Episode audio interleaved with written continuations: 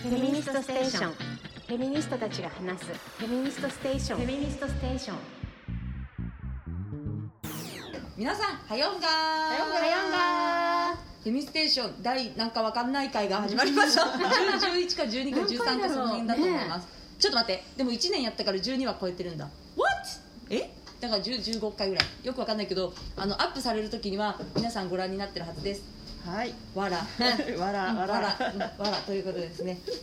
全くあということであの名を名乗れということで、はい私はコメディアンの秋代でございますよあ、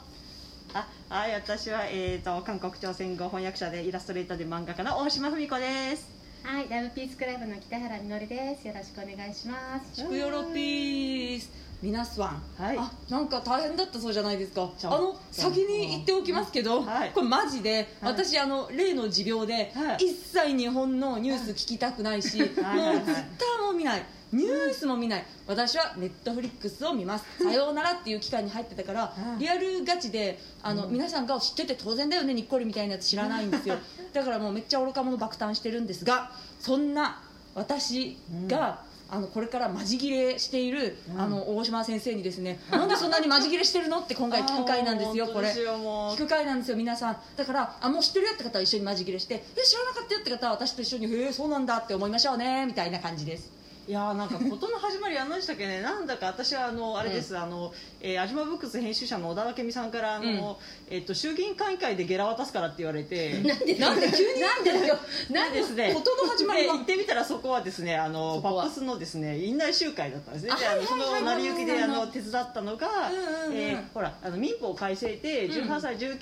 歳が政治あ18歳が政治になっちゃうじゃないですか、んはいはいはそいうしたらこれまであの AV の出演の契約を無条件で取り消せた未成年18歳、19歳がうんうんうんうん取り消せなくなっちゃうよ、うんこれちょっと何とかしてくれるっていう院内集会を開いたんですねそれ手伝ったのが、まあ、ちょっとこう足を踏み入れたきっかけといいますか。なるほどそうなんですよあーだからあのその時もねなんか自民党の,、うんあの議員とかも、おもうなんかやらせていただきますよみたいな、うん前向きなことを言ってたから、おなんかやってくれんのなんか立法してくれんのっていう期待をね、してたんですよね。超党派でってことですそねうそうそうそうはあはあはあでそれからなんかいえー、と1か月くらい経ったんですね、うんああで何が起きてるのっていうことですよその何が起きてるんですか自民党が出してきた、んえーえー AV 新法ですね、はいはいはい通称 AV 新法が、うんうんえーなんとですね、えーまず AV の定義として、うん成功にかかるってなったんだっけ、まあ、要するに成功実際の成功をやることを認めちゃってるんですよはあはあはあは What？あのあれはお芝居じゃないのあはいはいはでいすよねお芝居でやる演技をするものだっていうふうに私は思ってたんですけど、うんそれがなんかグレーゾーンで、なんかその成功させられてそこから被害生まれてるじゃないですか、はいはいはいはいなのにそれを法律がお墨付き与えちゃうっていうことですようんうんうんでしかもそれってなんていうのあのそれってそれっていいのかよお金を払っうてん成功させて、でそれって売春じゃないのっていうね、そうだから私も、うん私ねうん、すごい幸せな時をゴールデンウィーク送ってて、あもうなんかさ山の中にずっといたんですよ。あいいでなほとんど人に会わずにあいいですグねレートそれねでうん今回初めて猫をちょっとちょ長長長距離の旅行だったのでうん車で猫と3匹一緒に行おってーうちの猫でも車大丈夫な猫ってよかったよわかったえー確かにそうなんか車の中でうんことかもして、うんあ元気よかった元気であすごいうんで家向こうのもう森の中だから、うんすごいもう猫も楽しそうにしてて、えーすごい幸せな日々を送ってた素敵5月6日にうん電話がかかってきてはい「何考えてんのよ!」みたいななんかえーそうじゃないですよ電話がどういでうもことうん心の叫びはそういう声で「はいあなたパップスの理事でしょ」と。今の状況分かってるのみたいな声が某、あの私が恐れる超フェミニストから 連絡そうなんだなんとごめんなさい。あれは恐れるあのフェミニストはいはいはい。えっとえごめんなさいって言って。あのおいおいおいおいみたいな。それから一気に現実に戻された。うだってでその時は今お虫ばさんが言ってくれた性行為にかかるではなくて、うん性行為を行うって書いてあって。あーズバえもうズバリであとはその女性の自己決定を尊重するとか書いてあって出た出ただか出たよらあこれはまずい法律出てきちゃったねみたいな、うんなのでこれめっちゃ反対しなきゃダメでしょっていう方向で、そのパップスの中でも合意が取れて、はあはあじゃああの成功入れないとかそういったことをやっぱりパッとしてそういうとこだったから、うんそうですよそうですそようねやっぱりその、AV って表現じゃなくてうん作詞だよねっていうのを、もうんう声を聞いてると、なんだろう表現だと思って安心して見てたけども、うんそうではないっていうことが被害者がいる、うんうん被害者がいる産業だってことが、うんやっぱパップスを通して私も見えてきたのうで、んやっぱりこのそのセックスを、なんだお金で合意を買うとか、うんそれはありえないんだよっていうことを、うんうんまあ、パップスはずっと言ってきたのでうんじゃあそれでねちゃんと反対していこうみたいな感じになったんだけども、いやちょっとでもいろいろ不思議だよね。 そのどどうやってこうなっちゃったのかなそうでそれでまあいろいろ頑張って世論がすごいた、うんは動いたので、まあ秋夫さんが寝てる間に世論ソがー動いリーソたんですよーリーソーリーソーリーソーリ秋夫さんがー寝てる間に世論がバーッと動きマジで無理だったもんマジでマジでや本ばかった、当にねうんよかったと思う本当しんどかったと思うからいやみなんか北原さんも森の中にいたのに私もですかねただ叩のき中にいなかったら多分できなかったと思あうなるほどだからそれぐらいにすごい勢いで多分だって今まで日本の中で AV って入ってる法律ないしはーい性売買うをんそのお金でセックスうをんまあ、あの合意を変えるみたいなことをうん容認する法律もないし、うんそれをでも文字化するってことは、うんあなんて言うんだこっちの方に行っちゃうのかっていう、うん割と大きな転換の法律なのうに、んなんでか知らないけどめちゃくちゃ皆さん急いでて、急そう私も急にどうしたって思ったの急にどうしただよなねんか寝ててもわなんか分かるぐらいうごめいてるのが耳に入ってきた時に普通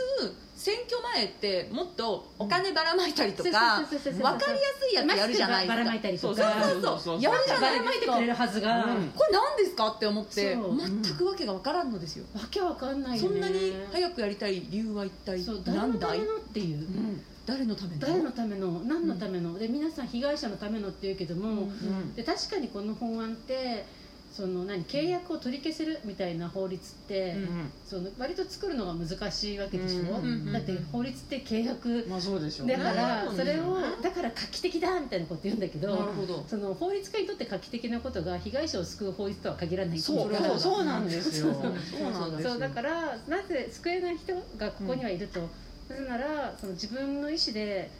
まあ、出ましたっていうふうに思っている人そうそうそ本当自分の意思と自分の意思じゃないだって二十歳ぐらいの時の自分の判断ってどうですかそうよそうですよいや本当にもう二十歳の時の自分が目の前にいたらぶん殴ってますよぶん殴っちゃダメだよめっちゃバカなんですよ無理無理無理無理無理超バカでもさ、そういう方多いんじゃないですかいやー、自分のなんか若い時二十歳ぐらいの時本当にバカだったなっいてやめバっちカゃだったと思うめっちゃバカっていうか危なっかしいわかるそわかるそうだってやっぱ大人を信じてたでしょそ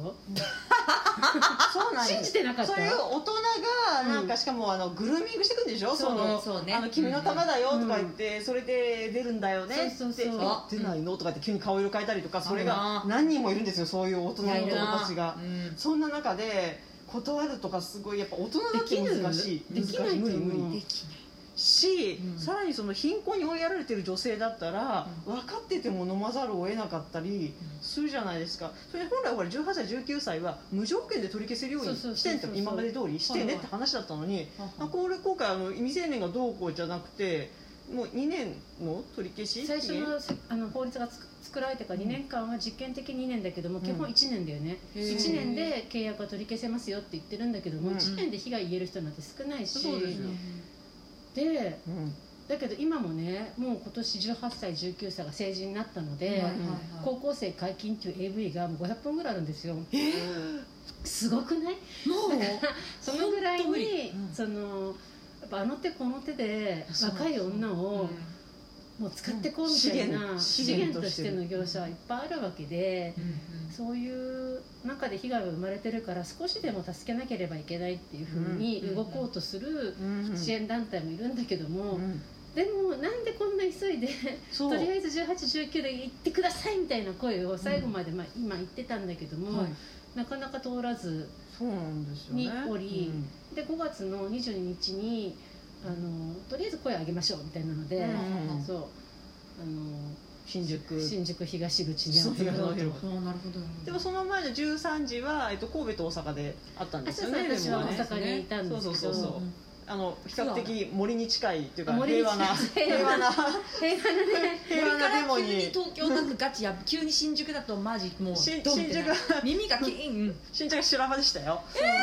だからそ恐ろそしのい日よ22日集まろうって言ってて、でしたらあのーまあ、大阪でも神戸でもやりますよっていう人がいたので大阪行こうとかなったんだけど、ええ22日の方はうん何だろう、ちょっとその AV 新法に反対してる人たちを攻撃するうん人たちが集まっちゃったんだよねだから同じ場所同じ時間で違そううカウン主タ張ー。の人たちがぶつかるような形になっちゃって、でそれに対してやっぱその現場にいた大島さんとその時電話をつないでたんだけ ど怯えてたよねいや怖ーがってたのあんな怖がってて私がね写真撮ってって聞いてちょっとお願いそこの辺りの雰囲気ちょっと教えてって言って何気ないこと言っちゃったんだけど、写真怖くて撮れませんって言われそてりゃそうだあごめんごめんっていうふうに思ったわ本当にいやそうなんですよああのねえっと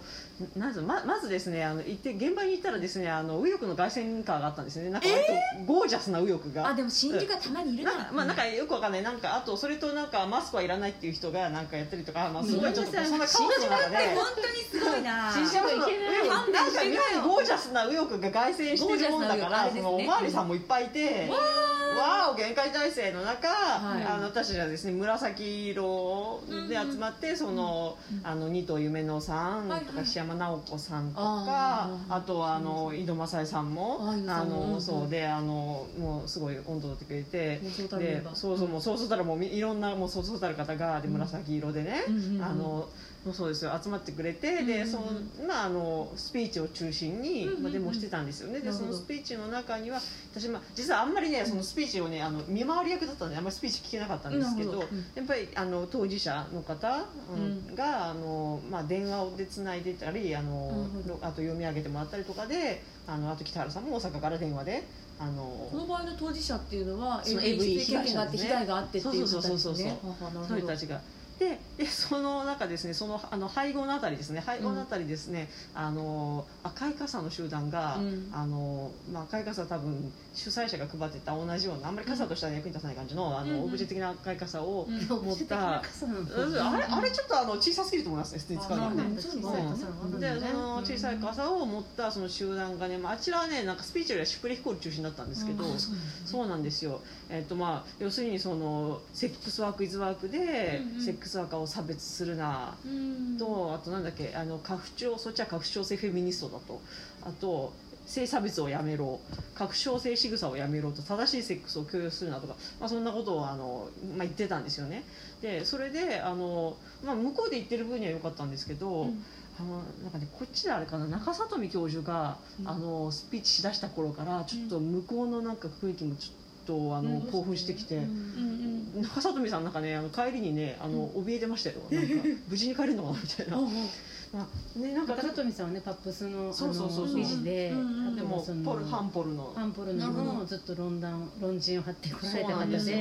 だから向こうの方々からすると、うんすごくその対立する意見を言ってる人っていう、うん人がスピーチしたあたりで、うんそうなんですね、まあ、そういうことなねんですねいやそれでなんかね赤い傘を持ってそのこちら側にね紛れ込んでね、うんまあ、で黙って立ってる分には良かったんですけど、うんなんかコール始めたりとかコールあちらのコールに対してこの至近距離でレスポンスを始めたりとか、へーあとはやっぱりなんかあのね多かったのがねあの若い男女2人連れで紛れ込んできて、うでんスピーチにちっちゃちゃ入れたりとか、へーなんかあざけるような みたいなこと言ってうんでそれでもとにかくあ のあの揉め事が起きないようにと思って、うんで私もこううろうろしながら、うんあのまあ、見張ってたんですよね。うんでまあ、何事もね一応起こんなくてであのこっちにも挑発乗る人いなくてあよかったなーって思ってたんですけど、うんその今ラブピにあの連載されてる宋半月さんって方、はいはいはいあの元その性売買当事者の方が、あのやっぱり現場いらしたらしくって、うんでそこでやっぱりその当事者が話している時にあの、当事者を差別するなっていうコールをするってことが、あどんなひどい加害かっていうのは二次加害だってこともうんおっしゃってたーし、うんそのやっぱり盗撮してくるなんかしてきたりなんかニヤニヤと声かけてきたりとか、うんそういう被害があったっていうこと撮影禁止なのにそうそうなんですよ、うあそれでああなんか見やっぱりちょっと見守り足りなかったしやっぱりそのなんか当事者の人のあの傷つきってものが、うんやっぱりその分かってるつもり寄り添ってるつもりでも、うんやっぱり分かんないことはあるでその中でやっぱりねあのむあちらのそのセックスワーカーを差別するなって、うんセックスワーカーの声を聞けっていう言葉であの当事者のうん被害体験をこう書き消す立場を消すっていうのが、うんいやすごい暴力だったなっていうふうになんか改めてなんか思って、ででなんかちょっとその眠れなくなっちゃいましたね。うんへーなんでしょうねなんか回春者と世間がみんな悪いのにそれどでうすしてねこんな目に遭わなきゃいけないんでしょうね、うんそうなんですようんでこうえじゃあなんつうの回春者は回春者が本当に透明ですねどこにいるのっていううんどこにでもいるくせにどこにでもいるどこにでもいるどあこにでもいるなたの後ろにいるよそうあなたの後ろにいどるどううぞぞそうですよそうそうそうそうだね本当にゾウゾウタウン、本当。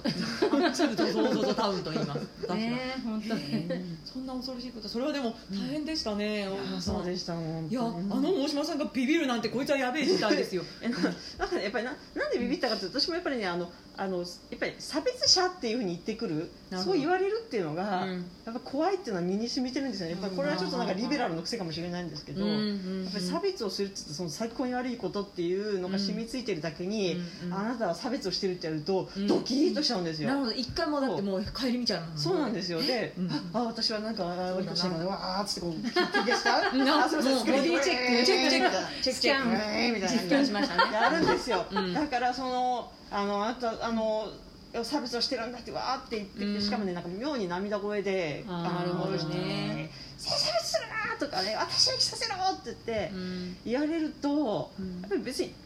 お怒る気には全然なれなくて、そうですねうんだしなんかすいややっぱりああ苦しいんだろうなっていうのはね感じて、うんまあ、そういうのもあってそうだななんかもうなんかそういうのがね相まって怖かったんですよね。あーうんそっかもうありありとヘイターだったらね例えばなんかそうそうそうそうそうななんかあのほらあの女子大医学部入試差別の時に出てきた割り分かりやすいなんか本当にま普通のバカなセクシストみたいなうんやつだったら「うせろ!」って言って終わりだけど、なんかそういうんじゃないじゃんそうかなんですよそうそうそだうって本来は手を取り合えたはずなのにそうなんですよなぜかがまかり間違ってこうなっているうん難しい世の中私が気絶しているうちに。そうなんですえよ、ー、それは参りましたねでも何しろことは、ことは急いでるんですよね、もうでも、うんあのまあほぼほぼこの法案うは、ん通って通ってしまうでしょうと、そうなんですかやっぱり力の差があるしスピード感もあいやるそうし、ですよねだけども最後までこう今声上げるってことはこの法案がやっぱりうん気絶してる、気絶してる人にも届くぐらいだかそうらそうですあそれ間違いないそれは間違いない ですだから騒がれたってことじゃん間違いないですそれは騒ごう女性たちの声のはい運動の成果っていうかさ、そうですそうですちゃんと届いたわけじゃんそうですだそうでかすらやっぱ今この問題ちょっとやばい法律かもみたいな、うんでも、うんよくわかんないかもと思ってる人がいっぱいいるから、うんこれからできる時にできてしまった後も、騒ぎ続けるというか、うんそうですねしかないっていうかでもなんでこんなに忙しくさせられてるのみたいな本当ですめねんどくさいよねともするとじゃあ、えっと三えっと、ごめんなさい次次参院選ですよねやべめっちゃ愚かになっちゃう参院選だ参院夏選参院の選参院選になった時にこういうなんかいい具合にこういうジェンダーなんか何ほなんか女性のためのとか被害者のための法案を通り、まあ、通しましたみたいな感じで、やつらが使ってくる可能性はあるということですかそうですそうです、あ本当にそうですそうだじゃあそ全れはそう全と一致でこの法案どうしました被害者がこれで救われますっていう、だからそれにめちゃくちゃ注意していかなきゃいけないってことですよね、うんあたかもなんか女性の味方ですみたいな面をして行ってきたら「嘘つくんじゃねえ!」とか言ってでなんかそれで知らん人に連れて行かれるんだよ私がそうああ怖っ、本当にさセックスも、うんえなんて言うんだろうお金もらったのに、うんうんお仕事とかうん合意はそこで成立してるんだって思う人がうんうん結構多いんだなってことがなるほうんやっぱりびっくりしたことの一つだえし、うんうんその AV でうん本当のことがされてるっていうのはもう、うんうんまあ、AV を知ってる人というか見てる人とか、見てない人も知ってることうんうんだったわけじゃない、うんだからそれだけ思っていたら、うんそれは合法なんだって思っちゃいますよね思今っちこゃってのる現時点でそうそうもそうはだからそれがただ文章化されただけで何が悪いのっていうような人もいる、ええそれは自衛隊はもういるんだから救助はいないみたいないね思いました思いましたそれねちょっと思いました 今ねでしょそうそう明文化といえばでも文章にすることとそうそうそうでもグレーなままでうんグレーでいたってことを、やっぱり意味が違ってくるというか、法のお墨付きを物与えのちゃうって墨いう付き与ことえはてしまってるっていうのにやっぱり反対したいけどこれすごく難しくてなかなか伝わらないもどかしさを感じながら、うんうんこの日に私たちがその生産業を批判する人だみたいになっちゃって、うんうんいあやーすごなるいほど話だよね。そういう大きい切り口になってしまったそわけうですね森に戻ろううん森にね森に戻ろう森にもバックネイチャー世を捨てたい気持ちにうん今日もあの皆さん森に戻りたそうなあの戻り緑たそのおうな召し物ですよ。そうですねはい、もうグリーンのお召し物でもねここ戻をり見たい。てて思ったけども、うんええやっぱり政治変えなきゃねだよねやっそううん最終的に本当にそうなんですよ。ぱなんか女の人はこんだけ少なくて、ええ AV 新法の現場にもおっさんばっかで法律作ってるのもおっさんばっかで,、はでなんか偉そうに言ってるのもおっさんばっかで、い。うんとそう偉そうになんかこれ本は必要なんですって言ってるのもおっさんの、おっさんみたいな女の人ばっかで、あ思いましたよ私あの日本のニュース全然見ないけど、うん海外なんか BBC とかあの海外のニュースは薄めで見ていいことになってるんですよ、うんうんちょっとあの引いてみれるから、でねそれでそれ海外のニュースとしてサンダマリン首相とかみんな大好き、あーあのジャシンダ・アーダーンとか、うん女性海外の女性首相がね日本に来ましたなんでこんなクソみたいな国来なくていいよって思ったけど、うん来ましたっていうニュース見たんですよでその写真が載ってるじゃないですか、うんはいはいだからサンダマリンとかじゃなんかジャシンダを囲むジジイたジジちイ群れみたいなで恥ずかしいって思っ恥てずかしいやめてーぞよねお見せできませんってそう思って女が死んでモザイクだろそこモザイクだそころも全部やるみたいなお見せできない生ごめんなさいジャシンダごめんごめんごめんって本当にでひどないんかそのジャジャシンダと岸田がなんか握手ししなんかするところの動画を見て、でジャシンダがなんかえ握手してもいいんですかだから今コロナとかもあるのにみたいうな、んそれで大丈夫ですよね嫌そうに握手しててジャシンダそんなことはしなくていいと思ったニュース、やだねおっさんだらけですわ恥ずかしくないのかとか思うよね難しいっすいや恥ずかしかったら、うんこんなここは通さないだろうって思っちゃそうですよお前たち自分のなんかそのあの鼻息荒いおっさんたち何なのってあの角田栄子弁護士がねあの、はいが学習会、あのうん AV 新婦の学習会塗り越えネットの YouTube で、ね、角田弁護士もいらっしゃるんですね見られますけど、うんこれはすごいあのそう、えーでおっしゃってたのは、うんいやこれね賛成してるっていうか反対してる業者がいないんだよっていうあそうそうーこれはもうこう、 じゃあもう決まりでしょそれ決まりだねそれがあると答えじゃん、そうですよ決まりだね、でなんかあの進めようってなんか鼻息荒げてんのが維新と自民でしょ、うんいやさんでしょわかんじゃんこれうんこれは何が起こってるか分かりますわよ、かりますでしょうんそうだからやっぱり法律って今回すごいいろんな解釈してる人がいて、ええなんか一番悪いことを企んでる人の基準で法律解釈する方がいいじゃん、ていうか本来そうでしそうょじゃんはいほら世のそう本や来っそうてうんそうやっていろんななんかなんだっけあうのん秘密保護法なりそうそうそうなんなりうんそうみんな反対してきたんじゃんそうこういう対策ができてしまこうんでれすがよなんでこんな緩くできるのかって言ったら分かんないからじゃん、うんで被害者が喋ったら「お前は差別者だ」とか言われてそうそうそうそうびっくりもうさ「いやとんでもないとんでもないっす」なるほどだ私が思うにあのかんやっぱりそのなんつうのい本来リベラルがね反対してきたいやこんなこええと悪いこともいいけど性アクセスに立ってやってきたのとうんはいはい今回の AV 新法との違いはうん基本的に被害者が女性だってことですよいやだから、うんあの男には痛くも痒くもなくて、で被害者が女性ばっかりで、で女性があの痛かったり傷ついたり、うんうんってことはうん本当、軽いんですよね。でそんなことねあの女のなんか痛みのためになんか声上げて差別者なんて言われちゃかなわねえやっていうような、あのリベラル仕草っていうのがありありとですね、うんあのうんうんうん見えてきてですね、なるほどでもそれがね男ばっかじゃないんだよなだからさでも今回私最初の頃はその5月6日にもう森森で叩き起こされて森やそれでもうすごい覚醒 しては5い月9日に勉強会やるわけよごいメディメディア向けに勉強スーパーマ会ンやだって、はいうんそして結構いろんなメディアとかに報道され始めて、なるほどでネットとかでもあうんのハッシュタグ作って、うんうんなんかね、うんうん二藤さんとかも頑張ってくれてもうすごい二藤さん頑張って伊藤さん素晴らしいですよいや本当に伊藤さん素晴らしい。だからぶれないぶれない女たちが集まったわけそうよはいはいぶれない空気読まない、うん読めないそうそうそうそういやわきまえなそうそいうわわききままええなないい女たちが集まってガッと動いたところがうんうんすごい良かったんだけど、うんこれってフラワーデモの始まりとちょっと似てるなと思ったのがそあのー法律家の専門家の人たちがはいはいはいし法律読めない女たちがなあんかそうそうそうそう騒いでるよと無罪になってみたり取れないんだそうぞそうそとうかね。そうそうそううん判決文読めますかバカですかみたいなこと言われ続けたわけじゃん、うんうんありまだしたけねどそれひるんじゃったりとかして、うんうんえ判決判決文って私が読んでるの判決文じゃないんですかとか、なんか なんかもうすごいだからあの時もすごい勉強会したけども、うんうんで今回同じことしてるのに、うんそのなんだろうフラワーデモとかでも一緒にやってた人たちとかでも、うんうんやっぱりこういう問題に関するとお金が絡むとブレちゃうっていうのなるがすごいやっぱりそれがね私には結構ショックな話でだから性暴力反対は言えても、うん性売性売買買反反対対は言えないっていう、これ何なのっていうのを知りたい、知りたいですよねうんあおいだ知りたいそうなんですよ、だからそうなんですよ、ん皆さん教えてくださいあご存知の方は教えてくださいどしどしそうですよどんどん意見をどしどし送っていただいてだから私が思うにやっぱり性売買があんまりに当たり前になってるからだと思うんですよね当たり前だからだよねそうですよそれでなんか性売買っていうとなんか一見なんていうの売って買ってなんかあのこうちょっと対等なみ対た等いなな取引が行われているようなサウンドにさせているがしかそんしなことはないんですよ、うんいやななぜなら男は買われないじゃないですか女から男が、あの女が男を買うってことは稀じゃないですか稀っていうかほとんどないし、しかもそれ男が男を買うことの方が多そうですそうそよねうそうそうだから圧倒的に商品にさせられるのが女性で、うんうんであのあのまさにハヨンガなんですよハヨンガは、うんはい横遣いデートしないの略なんですよね、はいはいはいうんこれはつまり回収する男をあざけった言葉なんですよ、うんうんでな何がなんでそのあのハヨンガってことはやっぱり強烈かっていうと、うんその男が女を変えるっていうあのその事実が、いかにね男の脳も女の脳もあのこうバグらせてるか、うんだからあのいやだって例えばほら A っていうタイプの人間と B っていうタイプの人間がいて A は B を金で買えるうん金払って好きに触ったりベタベタしたりできるっていう中ででも A と B は平等だよねって言えるの思えるのうんうん本気で思えるのっていうふうにうんやっぱりあのその性売買があの当たり前だって思っちゃうとあの男女平等っていうものでこう浮かべる風景がすでにそれ実は平等じゃなくないっすごい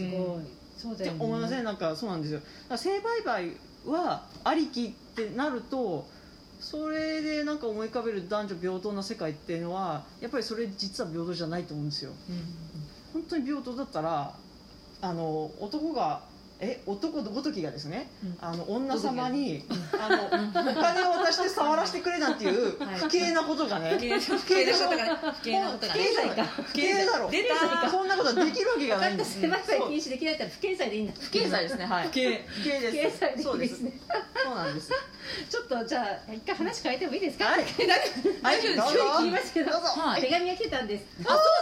朝そうごだっためんそうだったんですデミねスタやかりさん韓国からですしかもすごい韓国のイルダってフェミフェミ系あのはいはいはい新聞、ジャーナリズムの人たちから、イルダで働いてるパク・ジュヨンですはじめましてツイッターでフェミステの記事が出たと聞いてフェミステを聞くことになりましたおすごく楽しかったですあお何のことだろうフェミス私たちあれイルダで私のインタビューのことかなあそうだそうだイルダでそうんう北原さんのロングインタビュー、うんまたぜまだ全部全のエピ,、全エピソード聞いたわけではないですが、うん先週の週末から少しずつ聞いていますうん北原さん大島さん秋夫さんの話もすごく面白いし何よりも日本のフェミニストがどうやって社会と戦っているのかを知ることができて本当に嬉しいですシスターフットを感じますあそしてお聞きしたいというかもうちょっと話を聞きたいことがあるんですが、ーはいなんでしょう日本のドラマに何があったのでしょうかえなんかドキッとするそれなんかドキッとする少し個人的な話ですけども、はい学生時代日本のドラマが大好きだった私としてはうん昔は良かったのにって思ってしまいます、これは私のフェミ力が全然なかったせい、まあ、可能性は高いんですがあーなかるほどそれとも日本のドラマが本当に悪くなったからでしょうかありえるうんそうだ韓国はもちろん日本のメディア状況に関心が深い人間として気になります、ん機会があればぜひお話お願いいたしますとにかくフェミステ聞いて力になりました韓国も日本もバックラッシュあって大変ですがこれからも笑いながら戦いましょうはようがーありがとううございますありがとうございます日本のドラマが何があったんですか何があったんだ何ろうがあったんでどうしすようあの日本のドラマの現状をご存知の方いらっしゃいますか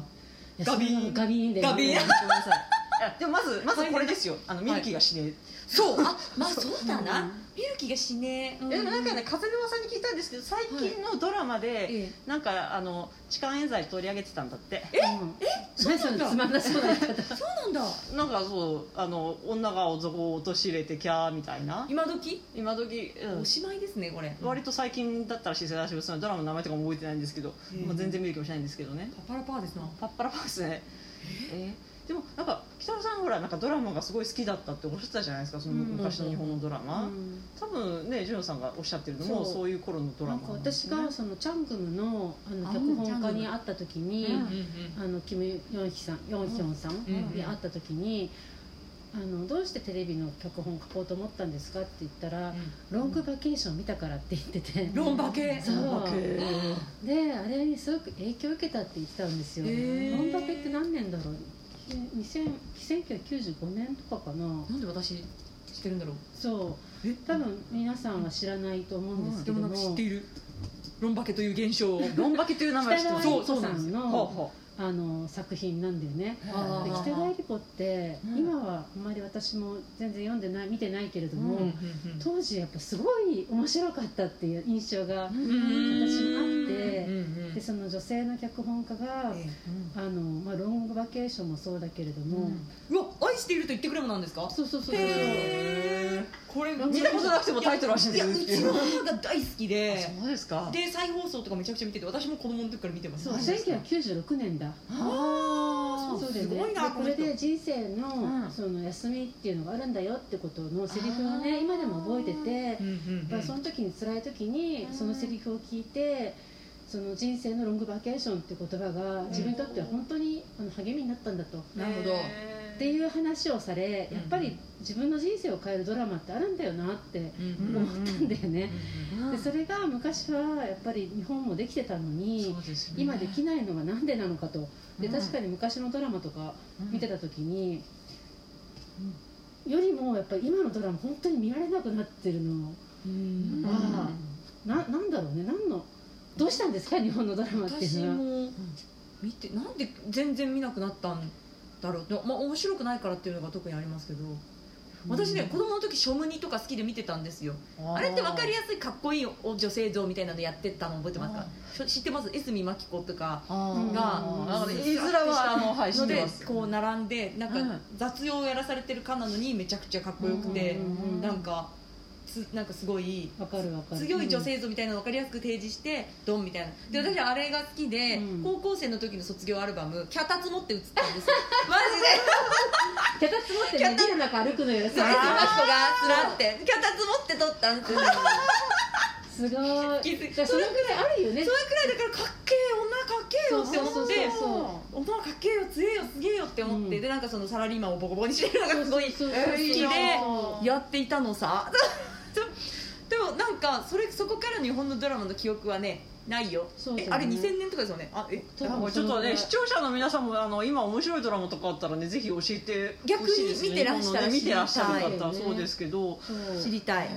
ら、うんやっぱりでもジェンダー的にやば,、はいはいい、やばすぎるといういかやそうなんですよひどいドラマがあまりにも多いのと、うんで昔もひどいドラマいっぱいあったしあったんですよねうんその中でもいいドラマとかもあって、うんうんだからさっきの北川悦子さんだと「素顔のままで」っていうのが私も最高のドラマだと思ってるのは、素顔のままで中森明菜と安田成美が親友の話なんだけど、はいはいはいで、まあ、同じ男の人を好きになっちゃうっておいーうだろうなで大体そこで女の関係が壊れるのに、うんやっぱ壊れないで生きていくいえろんな男ごときではやった人がやっぱり描かれていくのがーえ素晴らしいえなやよっでたそれーちょっともうもうねうんあんなドラマ見てこの間久々にねどんなドラマだったかなと見て思い出したえらえ韓流だったあもうそっかな韓流るほどなるほどあこれ最終回じゃないんだと思う回が何度も続くわけええーすごいめっちゃこれ最終回でしょこれ最終めっ回ちゃいいそこれれどうドラえもんと毎毎回回酔酔っっててどどううすするんですか号泣すごいこんな泣いちゃうことってあ感情のジェットコースターる乗んせだられる感じこれは韓流だったなっていうのがえ最終回は最最終高視聴率でしょ31.9%化け物ですよなんだこれダなんメだですねそれねそうそうで92年なんか大学生の92年時じゃあこりゃすごいやっぱりそういうドラマを日本のドラマも良かったんだよ本当にあなるほどでなるほ私どはえ日本の映画じゃ映画だけども、うんあうんれ 男はつらいよを、はいはいあの全部見たって言いましたっけえごめんなさい初なん耳でごめなんでんななんでさいなんごめんでな男さいは辛いよぶっとでしけるょな何してるんでこすかれねフェミニスト申し訳ありませんでもあなでも男はつらいよあをける1話からちょっとあのあ9年の緊急事態宣言中にはあなはあはあんか何かしようと思って「あ男はつらいよ」見始めたらめっちゃ面白くて。へだってやっぱり、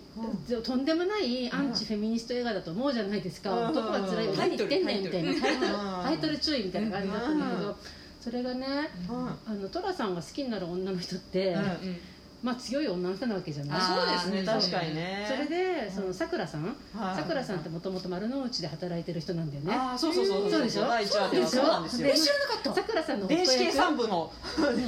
OL だったそうそうそうそうすごいもしかして詳しいいや一話だけ一話だけしか見てないです私ほぼあさくらの夫の一応じゃな前い田銀だっけえっとあの広志うん、その人が岩波の世界を読んでて、あそうなんですかそうで彼は田舎のすごいいい大きあのいいいい家のぼ坊あちそうゃんなんですけどうんうもん坊ちゃん東京に逃げてくのはお母さんが DV 受けてたからなんだよねはあはあはあでその家にいられないっていうふうに、まあ、家を飛び出しちゃうもうお父さんとの関係で問題があるとか、うん私そういうことが描かれてるのとそうだすったごんだかったのは。やっぱりじ記記録になってるので、はいちょうど68年ぐらいから今までの日本の風景が全部残ってるのとやっあぱーり女性の姿が残ってるのと働いてる女性たちのね全員出てくる人って、うんでそこで出てくるびっくりしたのがそのちょっと知的な障害のある女の人が出てきて田あ舎ーに行ってる寅さんと出会うわけその子は寅あの寅さんと出会ってあの、まあ、東京に行くっていうところで会うんだねそれ見たかも見たかもはいはいはいめっちゃ見てるじゃないですか大島さんいやねなんかたまたまなんか特殊やってた時になんかチラチラ見たんですよはいへそえしたらその子が寅さんが言うには、あのもうねこんな子がね東京行ったらすぐに、うんもう悪いやつにね悪いやつに捕まっちゃうから、もう売られてしまう性売買とか連れてかれちゃうから、必ずここに行けとか、ねあ帝釈天の住所を渡すんだよねでもなんかなんだっけいやとはいえなんかあんな偉い坊さんでもねなんかやっぱり分からんからとか言ってそうそうそうそうそうまあだからそうそうそうみんな男を疑ってかから男を疑ってかかるわけうだんからそこら辺がさなんて言うんだろうフェミじゃないけれども山田洋次はうんあそう見えてるものがなんだろう公平なところ確があかっにたわけ確かうんうにんあの今のドラマがダメになったってもしかしてこの要因の一つとしてうん男があまりにわきまえなくなったってことがあるかもしれませんわきまえなくなってるそうねいあやそのトラさんはわきまえていたいやそうあの確かそのその回であれなんか隣のタコ社長のうんうとんころに、あので働いてもらうんですよね、うその女の子が、うんでトラさんが覗きに行ったらなんかあのそのなんかタコ社長の肩もんであげてたんですよねそうそう確そうかそうそでうタコそう社長が「うー厳しい」とか「てめえ何さしてんだ」みたいなそ感うじでそうこへーそうそうそうそうそうへえあ思い出したそうなんですよごい大島さん記憶力いやすげえうんさすが下町っ子そうなんかそうやって女の人の生きづらさとかも描かれてたりとか、うそうんそうそうそうその人たちが一人一人がうんちゃんと焦点が当たって描ける度量のある監督がいたんだなみたいなでもてか倫理観ありますよね倫理観あるいや倫そうなん理です観あるわきまえてるわきまえてるわきまえてる男でがも今のなんかドラマとか見てると、なんそうじゃないんだよねそうなんですよなんか痴漢冤罪なんですよそう痴漢冤時罪とか間現在はないな本当罪にそうダサいしかもで女の人が人を殺す理由とかがさ、なんかそのなんだ不倫してあの中絶をしてうん辛すぎて、で相手の妻が相手なんかを殺すとか、なんかなんてい言うんだろうかなそのうんそこそれじゃないっていうか、うんその女の怒りとかの根源って、そういう話じゃそうじ男ゃにない愛されなかったからとか、うんちゃうちゃうちそゃうういう物語がされやすかったりとか、うんあとその一番は私思うんですけど、はい演技が下手なんじゃないかと思うんはでいすよ、え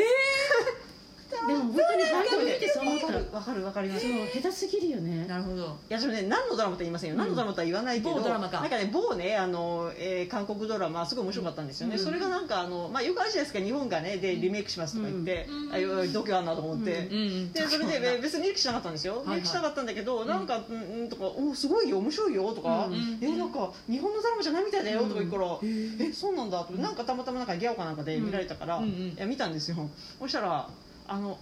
え演技っつうか私がすごい気になったの発声わかる受ける発声なんですよこれからあのねこれ主人公がえねえそのわーっていうなんかこう報道陣の前でねはいはいはいあのまあその報道陣の注意を引くためにわーってねうんあの入ってくるんですようんごめん聞こえ聞こえないなんつったって感じ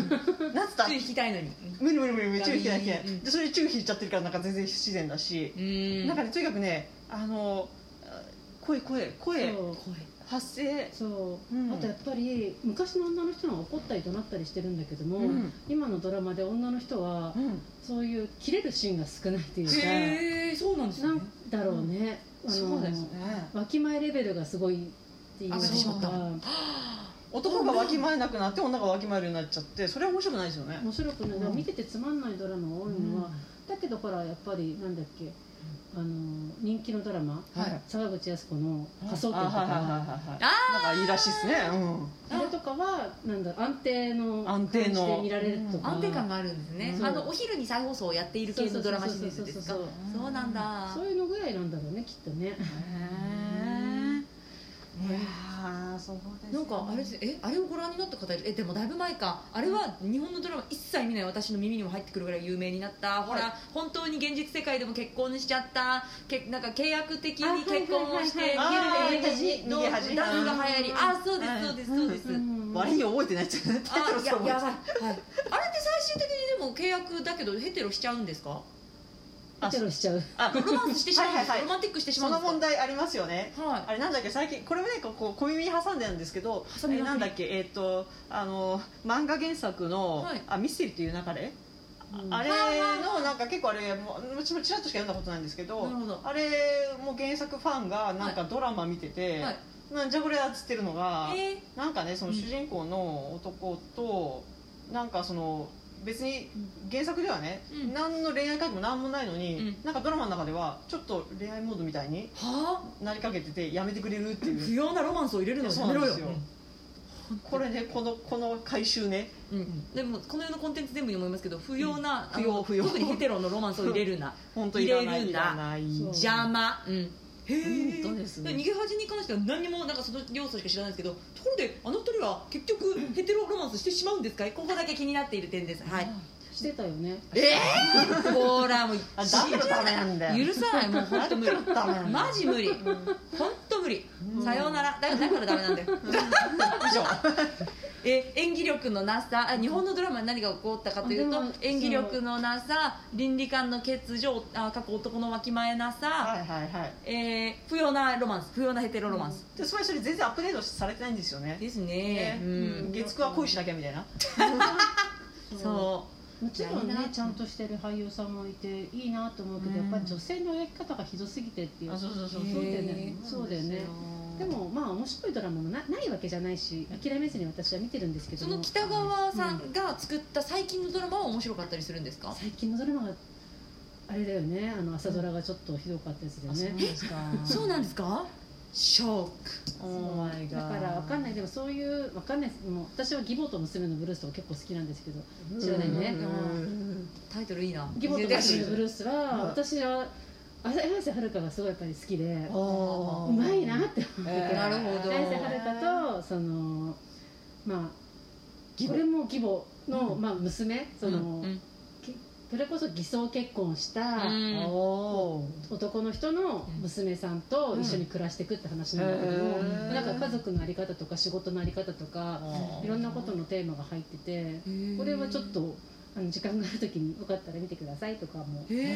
え思いますがうちを勧められるドラマも一握りあるっていう感じでいすねやあると思うあるん面白いドラマとかあるし、うんカルテットとか結構好きだなとかあ思っそうなたしんですねうんだからなんかもう事故なんか事件を目撃した時のダメージがでかすぎいてや全部、うん全部見なかったにしてしまいましただがからね本当にね今ね、イルダのあの14歳にあれだけど私もねテレビつけて何秒でセクハラ受けるかっていういやそうそうそうそうそうそうそうなん大ですよ体ねそうなんですよそうじゃんうんうん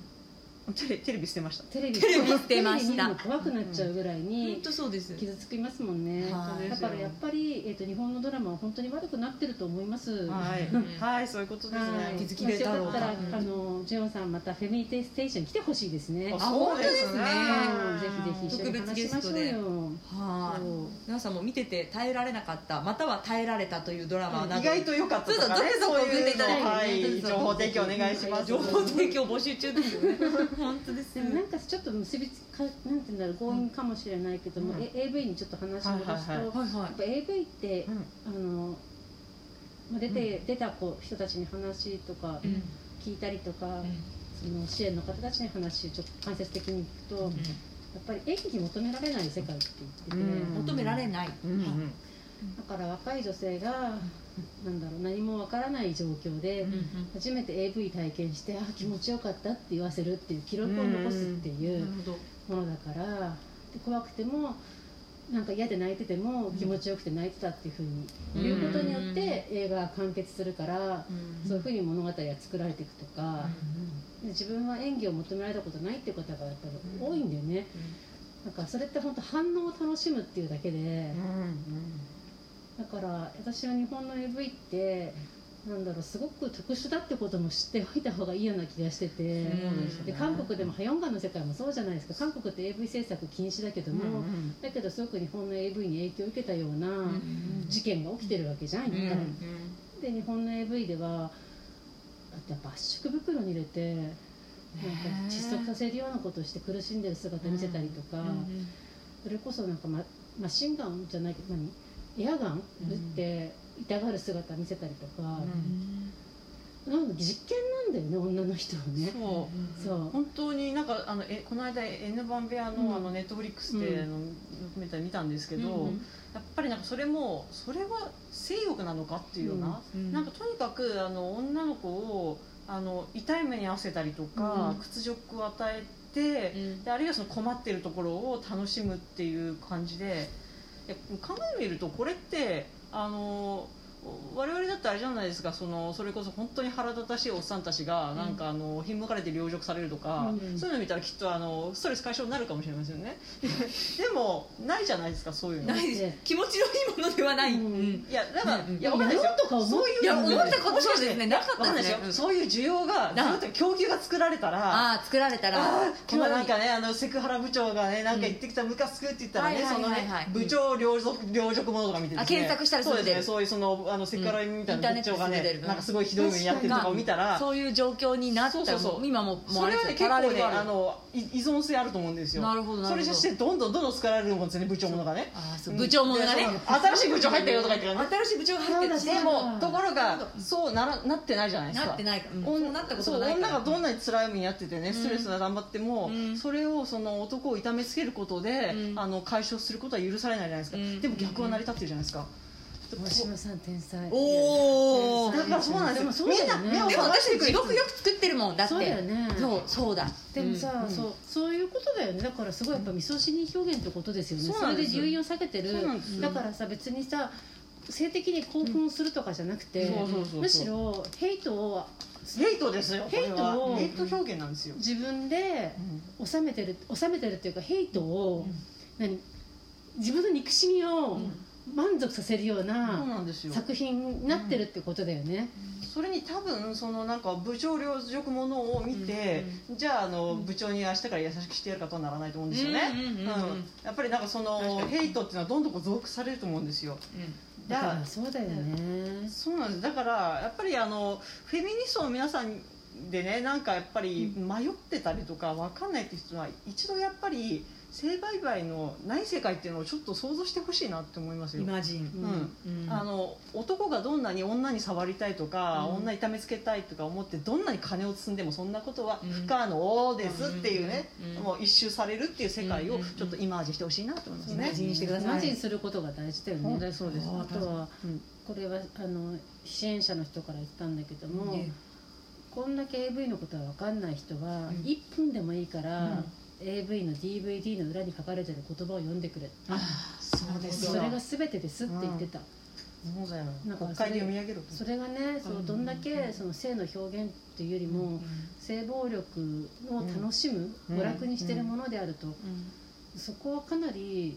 特殊だと思うんだよねで私もやっぱうん AV の問題って表現の問題だってずっと長く思ってて、やっぱりオーストラリアとかだとレイプ表現禁止してるんだよね、うんで幼児に対するその性欲を煽るような表現も一切禁止だし、うん異次元も禁止だし、うん中で日本は何でもありだだっておかしくないって思ったけど、うんはい何でもありの中で実際のリアルな表被害者もいるってことが、こんだけやっぱり当事者が話しててそれでも聞かなくて 性売買をねうんまあ、性暴力ではないって思ってるっていうところが、やっぱおかしいよね。そうなんですよこれやっぱり性差別の問題だなそとう思いますだねね地獄、地獄ですだなあいや皆さん地獄なところですが、あそういえばさっきこれだけこういう変な法案がうんスピードで通ったりしたりとうん通りそうになったりとか、もうそもそも案が出たりするのにはやっぱり何しろ女性議員がいないからって話をしたじゃない、邪神に顔向けができないって話したじゃないですか、そういえば新しい本が出たそうじゃないですかどういうどうですかこのこの自然な振りこの自然な振りえー、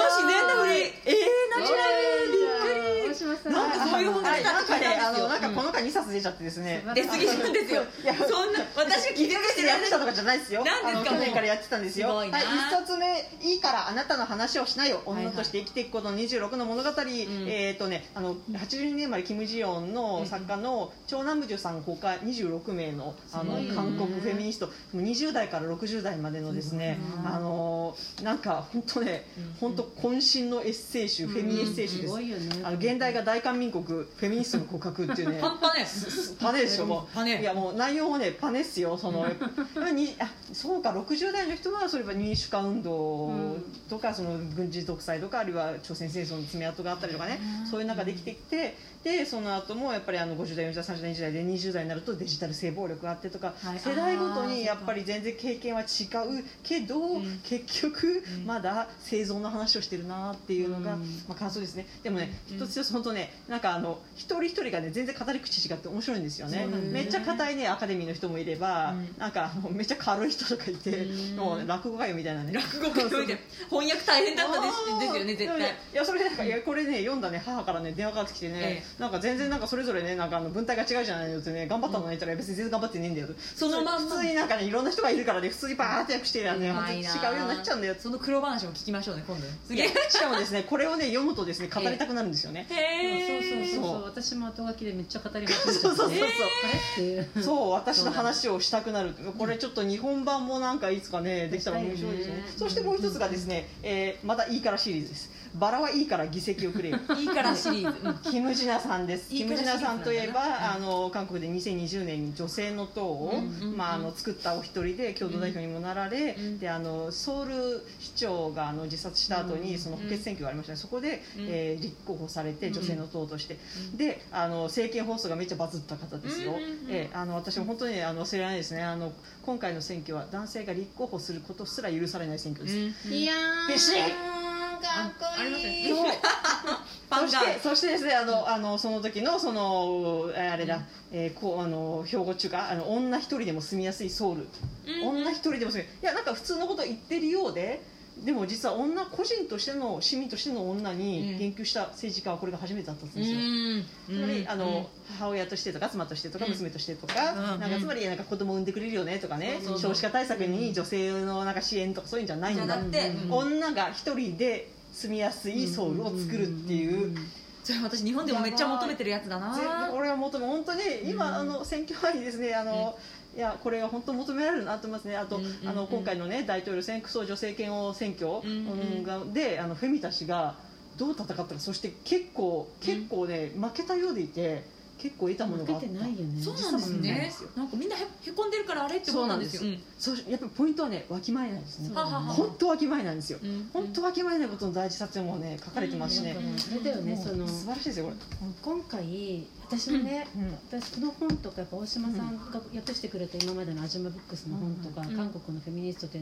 一番学んだのは、うんよりベターなものをとか選ってる場合じゃないって話いだやよね、そうそうそうなんですよそうそう そんなもので「ありがとう」とかうん言っちゃってる方がおかしいっていうそうかなんです、だからなんかやっぱりセクハラの男のリベラルか、はいもう最悪のうんあの何ゴリゴリの右翼の方を、うんの二択でじゃあよりベターなセクハラ男を選ぶかっていう話がもう間違ってるそうなんっていでうすおいしいそうよそうそうそうませんそううんでもそうさせられてきたわけじゃんですようんなんかねそうそうそうそうやっぱり自民党じゃなくてん立憲をとか、うんやっぱ私たちが分裂分断してたらなんか向こう側にそうそうそうリスっちゃうから足を引っ張っちゃダメとかね足は引っ張らないでん黙っておきましょうとか、うんうんそういうことさせられてきたわけじゃん、そうですねだけどもう内部告発ありでしょそうですね。おおお前ら変われって話いやそうなんですよそのいやだから今回もあの民主党リベラルとしあの保守で、うんあの韓国の選挙戦、どっちも若い男性にばっかりアピールしやがって、うんそうでねそれでもあの若い女性たちが、うんまあ、やっぱりその、まあ、野党が本当クソダメだったから保守あの今の大統領になったやつですけど、本当クソダメだから、うんあのやっぱり民主党にあのてめえふざけんじゃねえっつってね攻撃したんですよ、はい公はいは開い質問とかやったりも、もうすすごいもうとにかくあの夜も寝ないような戦いをですですねすごい若年10代の女性と10代そう20代とかえすごいよね中に蓋を開けたら中学生もいたとかねそうだからみんなオンラインだったから何歳か分からなかったんだけどそうそ選うそう挙権のない子どもたちがそうなんですよ動いたっていうのが後で分かってそうなんですすよごいちょっとすごい話だよねが動いてそれででもこっちのリベラルも、あやっぱこれ偉いなと思うのは、うんちゃんと目覚ました、うん目ね覚ましてあの、えーあれですよ N まさにさっき言った N 番部屋の事件を追跡した学生ジャーナリストだった、あのパク・チヒョンさんを、うね、25歳で当時25歳を、うんあのまあ、選選挙の表に立った顔にしてえこの人らお分かってんじゃんって思うじゃないですか、うんうんで今あの彼女がその共に民主党の,、うんあの実質党の代表なんですよへえいやこれこの行動力っていうかこれだけのわきまえをちょっと求めたいところですね日本の,、あのリベラルっていうかあのな建前にもジェンダー平等言ってるんだったら、うんうんそうそのぐらいの本気でお見せてほしいなっていうふうに思いいやました本気でね。お店で押し出しめうんじゃあえー田島ブックスの本をあそうです皆さんのよろしくお願いしますはいあの宣伝だイエーイエーイお待ちしてます。そうです送りますね、こちらの本を。そうなんですよよろしくねそそううですねじゃあ皆さんぜひぜひあのあのお便りとですね、うん欲しい本を書いて送っていただいてわーそうなんどしどしお待ちしておりおます待ちしてああまよかったあの気絶から冷めてびっくりでしたがたくさんの情報が得られてよかったですよす。また気絶しそうな感じになってるけどこ大丈夫。頑りゃ気絶してる場合じゃねえや 頑張ります張らなくていいっす。はーい頑張らなくていいけど、ファイトファイトうんもうわきまえない我わ慢きしまえな。ないいもうねそうだぞ。ということで、うん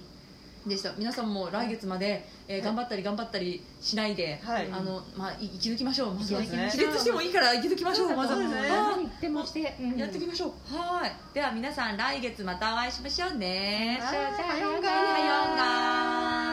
ならフェミニストステーションフェミニストたちが話すフェミニストステーションフェミニストステーション